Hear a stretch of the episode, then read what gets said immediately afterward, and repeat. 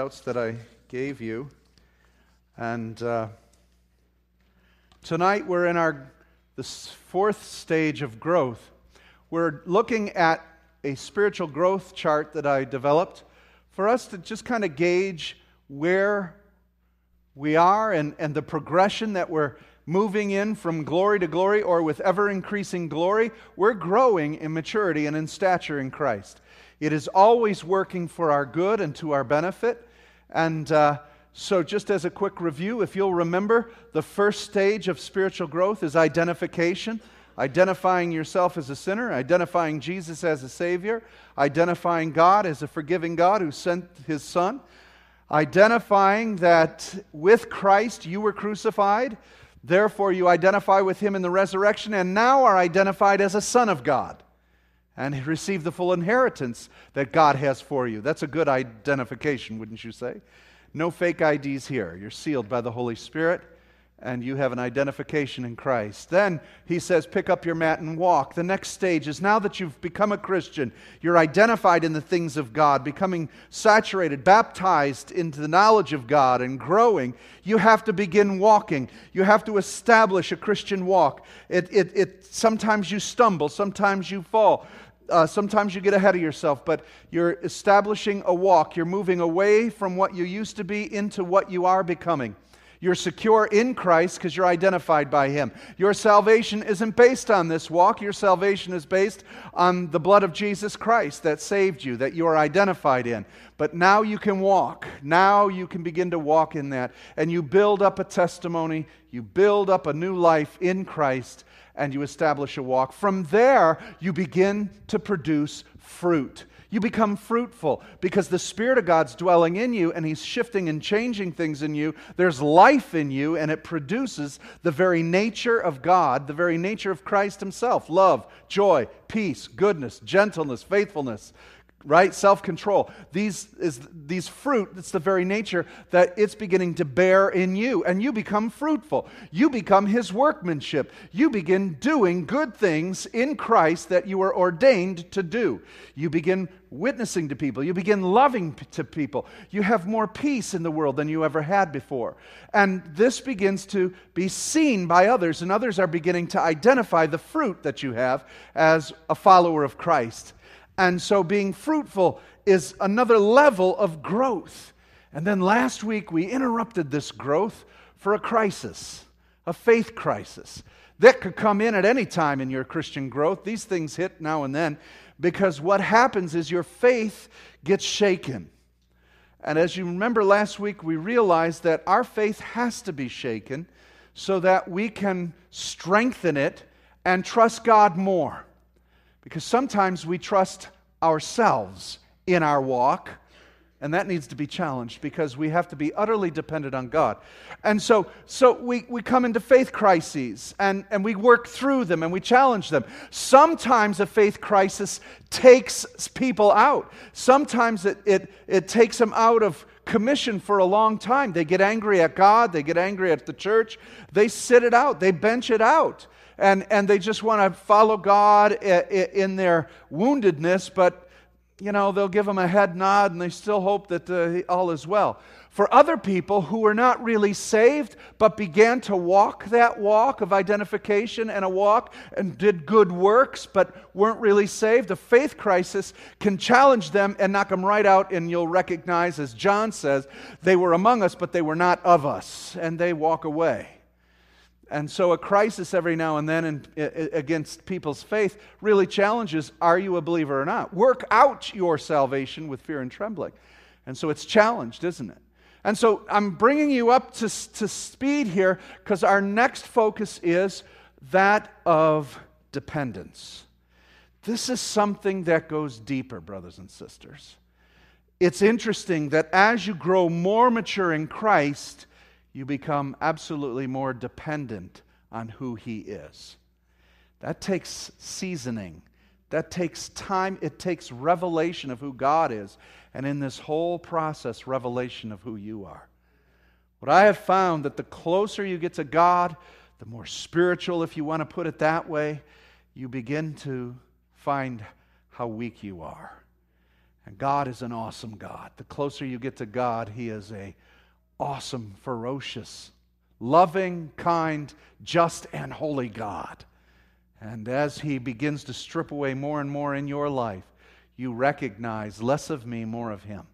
And so tonight, if you want to follow with me on a, another level of growth, let's look at our dependence on Christ. Jesus said this apart from me, you can do nothing. Uh, Hudson Taylor, it's one of my favorite sayings. Hudson Taylor said this. He, he said, I began my walk by asking God, help me. Then I moved to a place where I said, What can I do for you? And then Hudson Taylor finally said, Now I say, God, do your work through me. And so that's a dependence on the Lord. And so let's take a look at what it means to be dependent. Now, how many of you uh, ate some food today? Anybody eat food? Okay. Just, I don't know. Maybe you're fasting. Anybody drink water today? You drink water? Did anybody get an opportunity to sleep a couple hours last night? All right, these are essentials. What would happen if you stopped eating, drinking, and sleeping? You would mess yourself up really bad, right? You are dependent on eating, drinking, and sleeping. Absolutely dependent. You have to function on eating, sleeping, and drinking. Why would it be any different in the spirit realm? If you do not eat of the Lord, drink of his spirit, and have rest in him instead of your works and your efforts, you will not last. We are dependent on eating and feeding from the Spirit. We can't exist, and that's why Jesus said, Apart from me, you can't do anything. There is no salvation apart from Christ. There is no spiritual life other than the life of the vine or Christ's eternal life put in us. There's no other way. So you have to be in Christ in order to be saved. And beyond that, you can do nothing without Christ. We have to be utterly dependent on Him. Now, let's take a look at what dependence means. We look in the dictionary, and the literal derivative of dependence, to depend, is the concept of a pendant hanging from a chain. Dependent.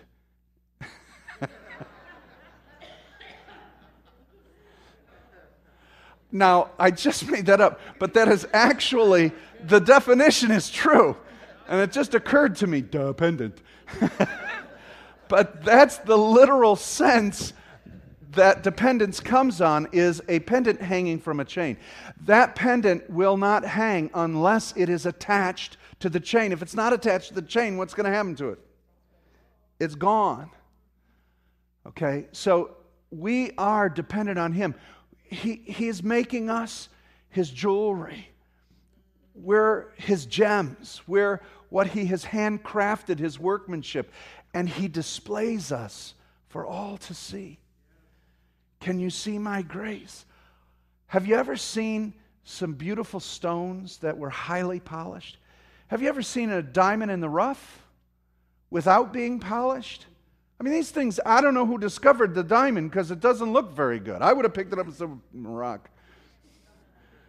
And someone knew that's a diamond. Are you crazy? And they know how to cut it and they know how to polish it. That's what Jesus does with us. And there is a time in our lives, brothers and sisters, where though you've lived your Christian life the best you can, been obedient, been good, and, and doing good things and good works, you come to a place where you recognize, I have nothing to offer except Christ working through me. I'm utterly dependent on Him cleaning me up and transforming me. This is a deeper walk in Christ to become more humble and dependent on God and to hang everything I have on Him. My salvation hangs on Him. My understanding of life hangs on Him. My knowledge, my wisdom, everything hangs on Him. Apart from Him, I don't have much to offer. The second definition is this, found in Matthew 18. I tell you the truth, Jesus said, unless you change and become like little children, you'll never enter the kingdom of heaven. Therefore, whoever humbles himself like this child is the greatest in the kingdom of heaven. Why the greatest in the kingdom of heaven? Because a child is utterly dependent on their parent. They cannot feed themselves. They cannot drink unless parent gives them food. So dependence is completely putting your life in the hands of another. And that's what happens when we, we begin to trust. As you grow more mature in the Spirit of God, you begin to delve into the sovereignty of God. See, when you're first saved, we have a little bit of an argument with the sovereignty of God. We think things should go our way in our timing. But the more you've been with the Lord, the more you know His character, the more you know His nature, you are satisfied that my God is good and whatever He chooses to do, I will obey and I will follow and I will rest in Him. You cannot, you can have times where you just don't understand it. You may even have an issue with how it was done, but you will rest in the sovereignty of God. That's dependence. That's dependence.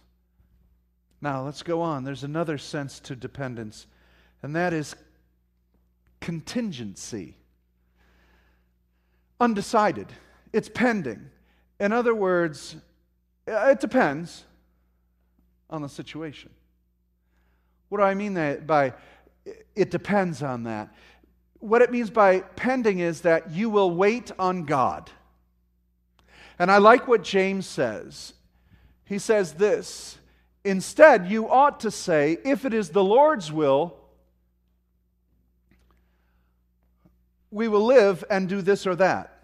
James 4:13 says, you know, you go and say, Today, let's go to the city, let's spend a year there, let's do some business, let's make some money. Uh, I don't know what's going to happen tomorrow. And he says, But why are you saying that? What is your life? You're just a vapor that will vanish and go away.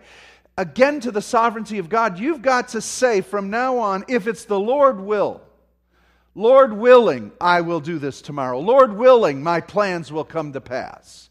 Now, that's not saying don't make plans. You make your plans, you plan your life, you make your effort, but you always put it under the sovereignty of God because it depends on what God wants.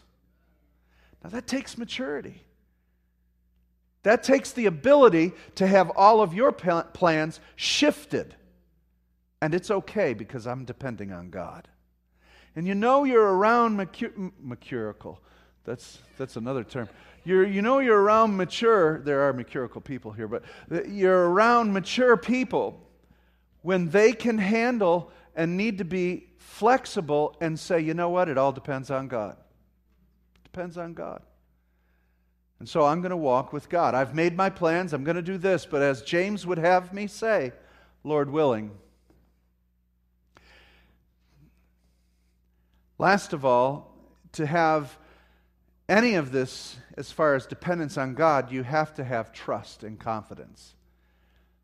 To depend on Him, you have to trust Him. And that takes growth.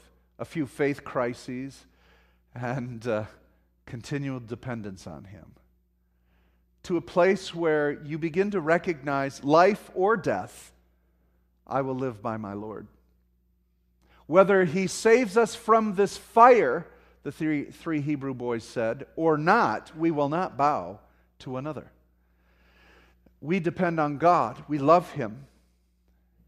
And so dependence breeds trust and faith and hope.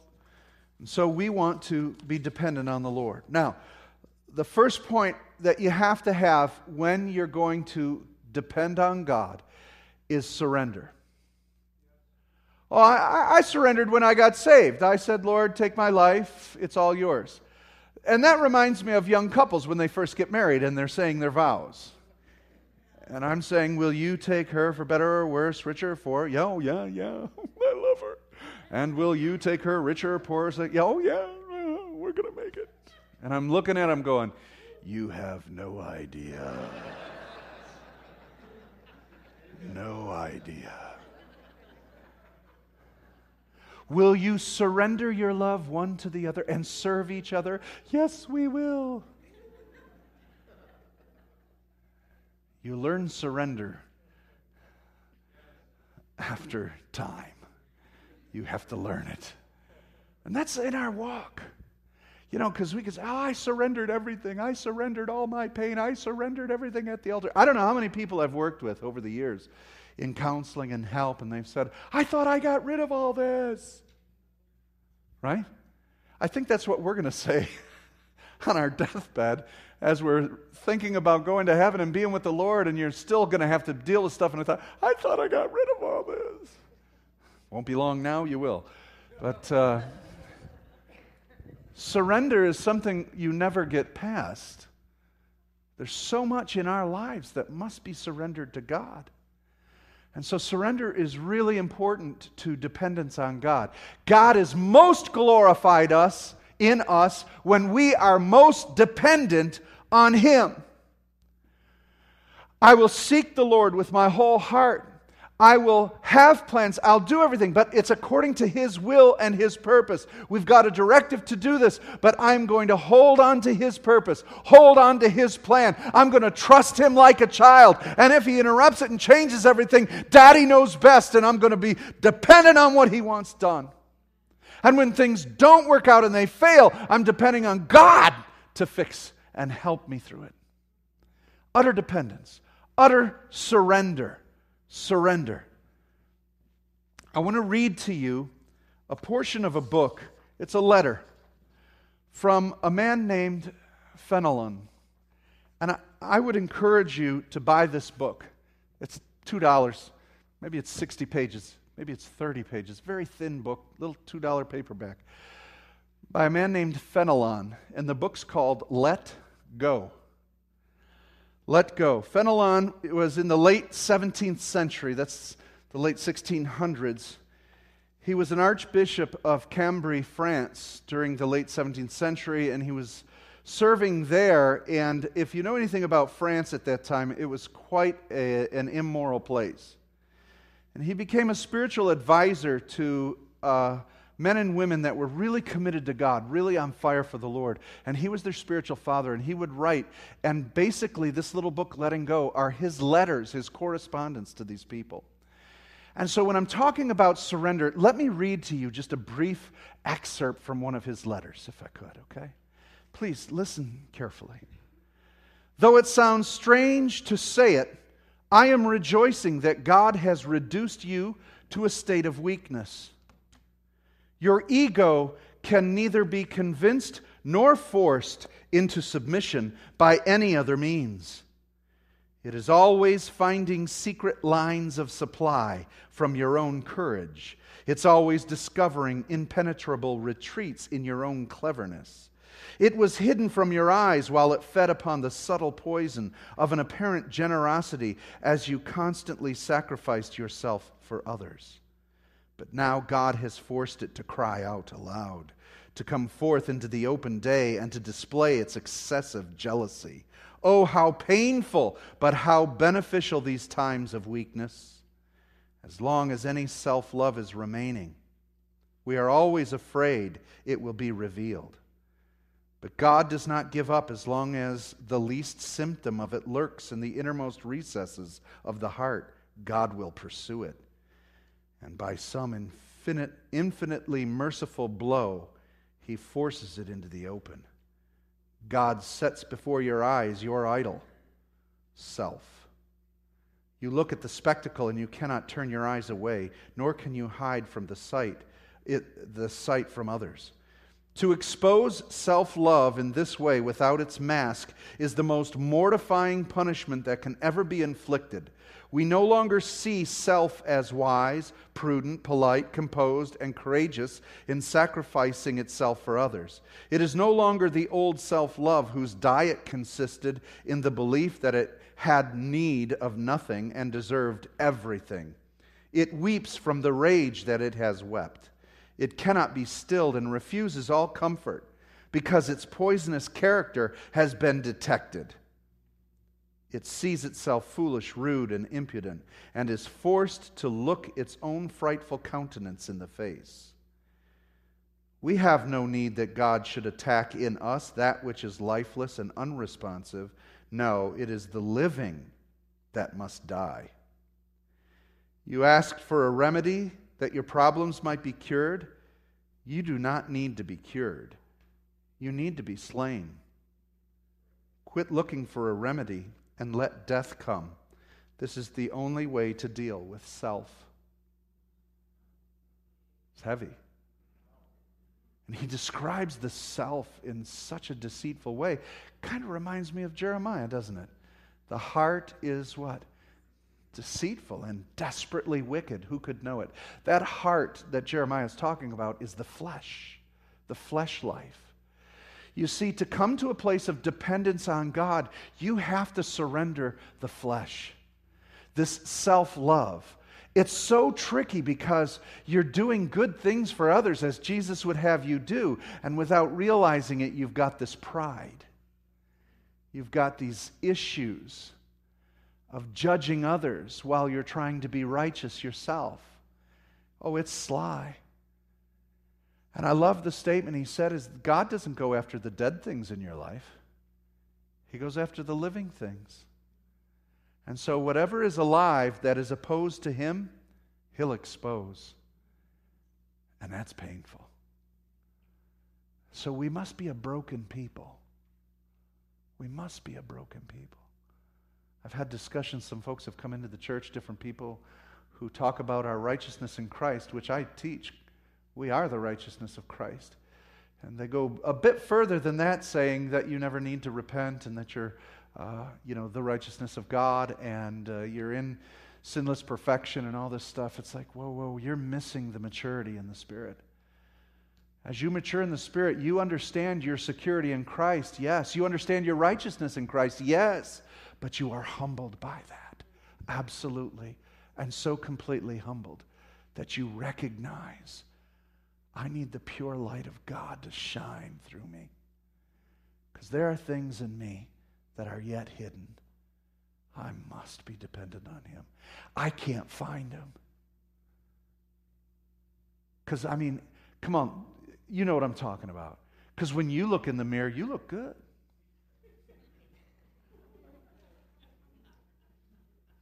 It's all right. But you're deceived. You know what I'm talking about? That's not that bad. I don't look that. We're used to the way we are. And so if we've made a little progress, we think, hey, we're doing good. But if we could see what Christ sees. Now remember, he's not disappointed in us. He knew what he bought when he got us. He knew what he purchased. And he didn't put a little bit down and say, I'm going to see, this is contingency. I don't know if I'm going to take him or not. No, he purchased us completely. And he knew when he purchased us there was a lot of mess inside. But what he doesn't want is a people who will ignore the mess when he points it out. He said, You need to be dependent on me. There are times raising kids, you see things that they don't see. You know things they don't know. You tell them you can't go there. Why? Because you can't do that, you'll get hurt.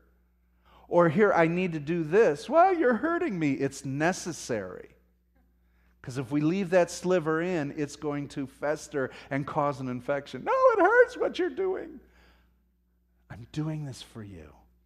And that's what God's doing. And so we have to be so dependent on Him to recognize that when there are times that He is pointing out our sin, don't run from Him, run to Him. Say, Oh God, cleanse me, wash me. Begin to pour out your heart to Him. And He will soothe you and He will speak into you of a hope and a future He has for you apart from that sin. And He'll speak to you of how you will grow if you'll stay dependent on Him. You'll become the greatest in the kingdom if you'll be like a child. Daddy, hold me. And so we have got to submit and surrender, surrender, surrender. And so Fenelon said, I am so happy that you're broken and upset and God just nailed you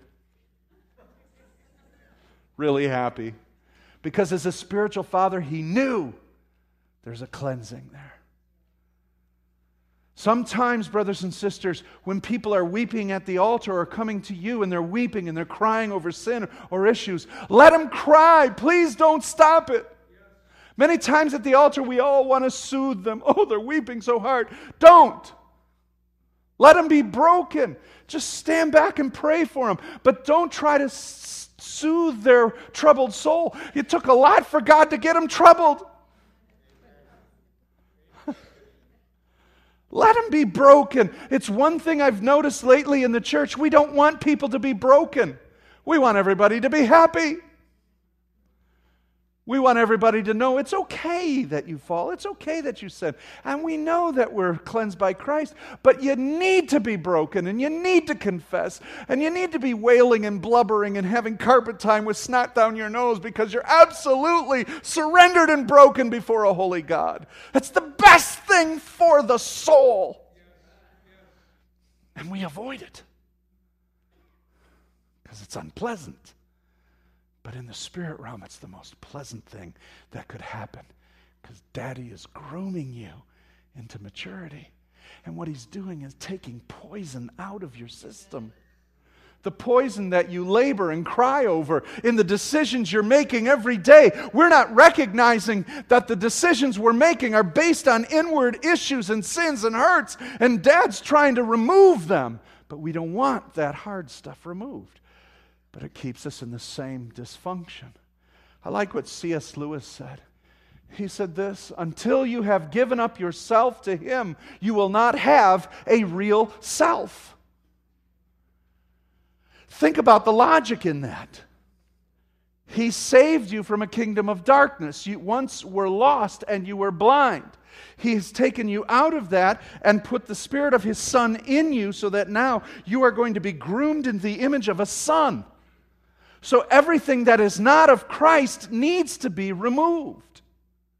But if we keep hanging on to what we think identifies us, it's a fight between the Spirit and us. And you've got to let Him dress you and clothe you. Because I'll be honest with you, I don't know how to act like Jesus. I don't. If left to me, I act like Tim. And that's a problem. I need a spirit in me that will guide me and teach me. So I must submit. The dependence on God as you grow deeper and deeper in Him will strengthen you. Until you've given up yourself to Him, you'll not have a real self. So, what we need to add to this whole dependence thing is submission, but then you need obedience. You see, to be submissive is passive.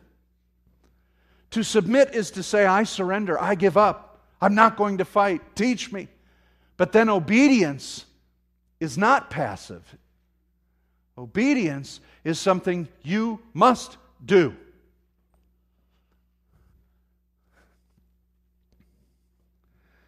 It's active. That's interesting, isn't it? A, a, an active and passive work that's going on. I'm going to surrender myself to God and not resist, but I'm going to do that in obedience every day. Every day? Every day. Can I have a break? Pick up your cross daily, he said. Active obedience.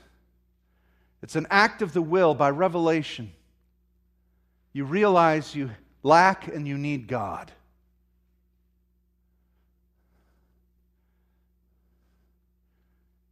You see, this whole sense of obedience and dependence on God is really coming to the realization that you can stop trying to sustain the illusion that you're capable of doing it. It takes a while serving God before you begin to go into the deeper waters of realizing, but by the grace of God go I. I must be so dependent on Him. Proverbs 3 5 through 7. You know this verse. Trust in the Lord with all of your heart and what? Lean not on your own understanding. Right? In all of your ways, acknowledge Him and he will make your paths straight. Okay? So, this is an act of obedience. Trust in the Lord with all of your heart. your intellect, your emotion, your will. You must trust Him. Now, that is something that grows. Trusting God grows over time through experiences and so forth. Now, if you share this verse with someone who's in a faith crisis, they don't like you. I don't need this right now. Things are real shaky. And you know what I'm talking about. You know, you share certain verses with people, and it depends on where they're at, whether they're receptive or not. Oh, brother, you just need to trust in the Lord with all your heart and lean not on your own understanding. wow. Why'd you do that? yeah, because I, I don't need to hear that. And we've all been there too. I don't know how to trust in God with all my heart except through surrender and obedience. There is a level of faith here in, in a dependence of God. There's a level of faith that you have to trust Him. You see, faith operates where your reasoning and your logic stops. Because if it's your reasoning and logic, it's no longer faith. But you have to trust Him, and beyond every situation and every circumstance, I prayed hard and it didn't happen. What I was seeking didn't take place. I never expected this to happen to me.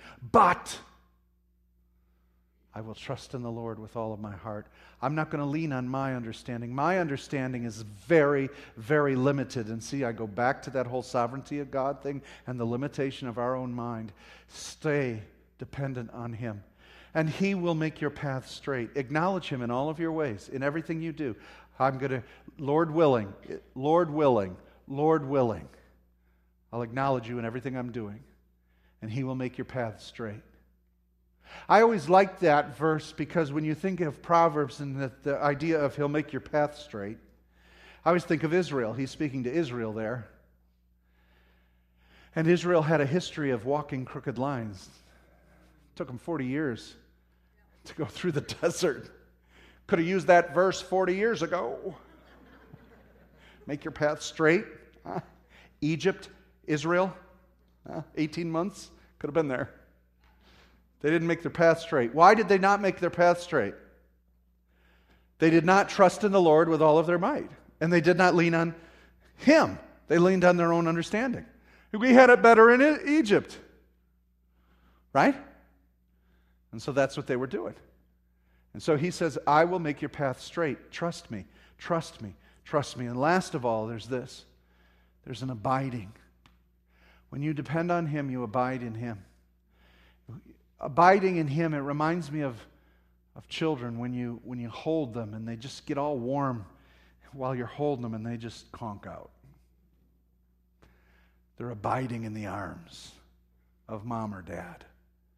That's the safest place. And so we have to abide in God. We have to trust Him. We have to be so dependent on Him. We have to be broken. So what does it mean to abide in him? 1 Corinthians 1:29. He chose the lowly things of this world and the de- despised things and the things that are not to nullify the things that are, so that no one may boast before him. It is because of him that you are in Christ Jesus, who has become for us wisdom from God. That is our righteousness, holiness, and redemption. Therefore, as it is written, let him who boasts boast in the Lord. So, if you understand what Paul's saying in a very interesting way, is we're the lowlifes, we're the losers in this world. He took the base things. That's us. Any kings here? Presidents? Kings? Royalty? Anybody crazy rich and powerful here? Not in this earthly realm, are we? We're, we're the base things. If left to ourselves, that God wouldn't have saved us. As he goes on in Corinthians, he said, You were sexual offenders, homosexuals, liars, cheaters, sinners, gamblers, adulterers. And uh, that's us. All of us. That's all of us. But he says, that's what you were, but you have been redeemed, bought with a price, cleansed, washed. We're the base things, we're just sinners, failed, trying to get by as best we can, but God called you. And now he has made you holy, he has made you righteous, so that you will confound this world. How could you be so happy? How could you be so filled with love? You don't have money like I do.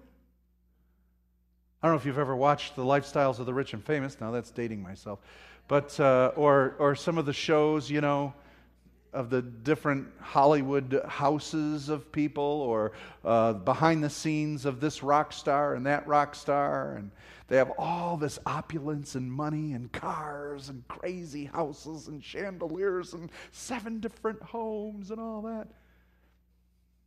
I don't need that. I would like that, but I don't need it. Why? Because I got Him. I'm totally dependent on Him. See, that other stuff, you got to be dependent on doing stupid things to keep getting your money. And you just have to look at the checkout line at your uh, National Enquirer to see all the stupid things they keep doing just to stay in the headlines. But my, I'm in my God's headlines. I'm in His star lineup. Is that amazing? He did that to confound the wise because He said, I don't want anyone to boast. No flesh shall boast in my sight. What does that mean then? No flesh shall glory in his sight. What does that mean if no glory?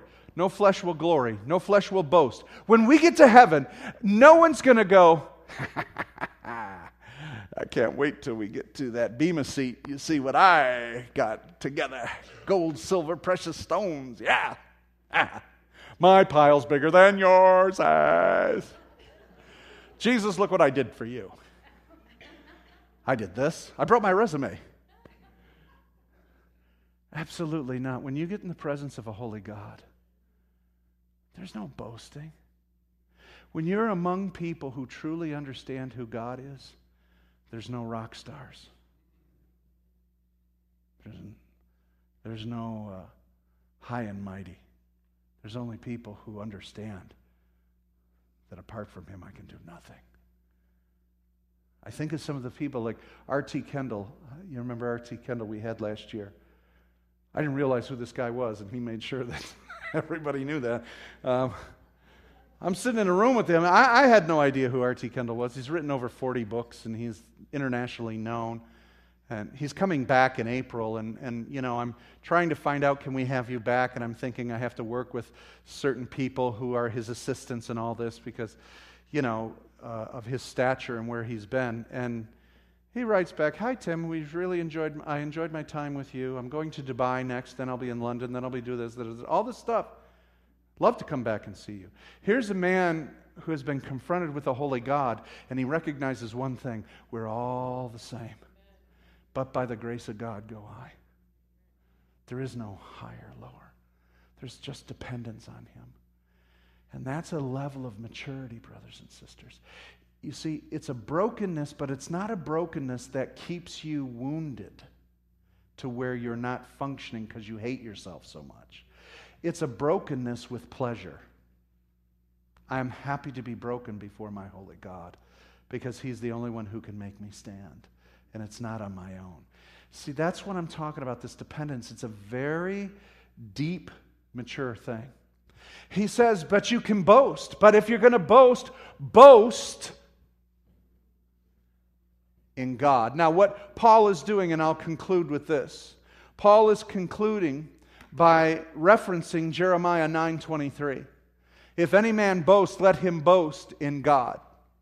And I'm sure you're familiar with Jeremiah 9:23. He says this, "Let not the wise man glory in his wisdom, let not the rich man glory in his wealth, let not the strong man glory in his strength, but let him who boasts boast about this, that he understands and knows me, that I am the Lord who exercises kindness, justice, and righteousness on earth, for in these I delight. What are you going to boast about? How much money you made? How strong you are? Hmm?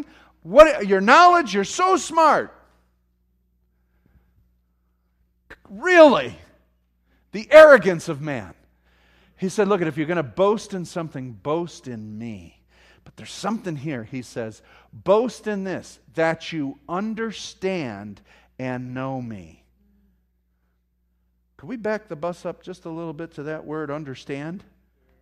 Do you understand God? Hmm. I understand He's righteous and He loves justice and He loves mercy. That's a big one. So, this dependence on Him, this boasting that I'm going to do in Him, I'm going to boast at how great He is. I have got to find out everything I can about Him. How in love with Jesus are you? Could I ask you that? How in love with Jesus are you? I mean, can you boast about Him? Can you brag on Him for more than 10 minutes? Can you brag on Him for more than 10 days? How much, how much are you utterly so dependent on Him, you have got to find out everything you can to understand Him. I have got to, it is the passion of my life to know Jesus, to understand Him, to pursue Him.